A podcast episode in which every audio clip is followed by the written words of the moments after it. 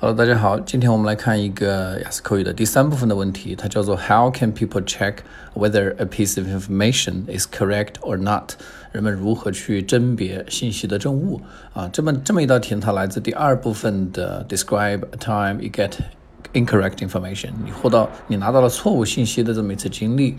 啊，那么对于这种题嘛，第三部分我们都知道，首先我们要想办法把答案给它拉长啊，因为第三部分的考官对我们的期待是能够达到三十秒钟以上。那么首先你要想想怎么样咱们才能够这个呃能够尽量多说一些话啊。其实雅思口语啊，第三部分说白了就是考察我们这个说废话的能力啊。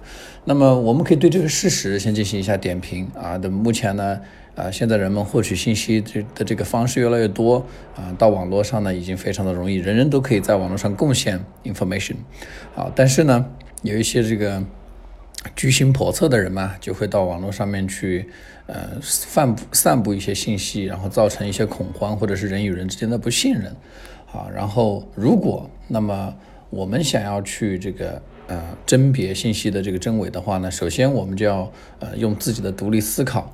啊，我们首先要用我们的常识去筛选这个信息。那么第二步呢，我们要看这个信息的来源是否是可信的。那么它到底是官方的呀，还是某个人的这个个人的公众号？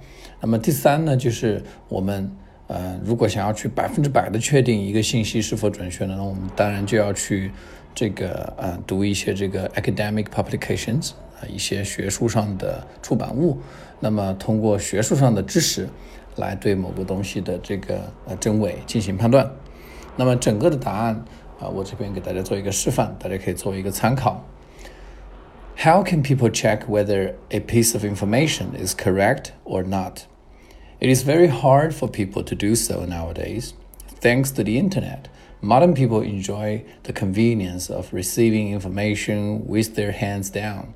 But meanwhile, some scrupulous people made use of people's love and spread a lot of rumors which caused a panic and misbelief between people.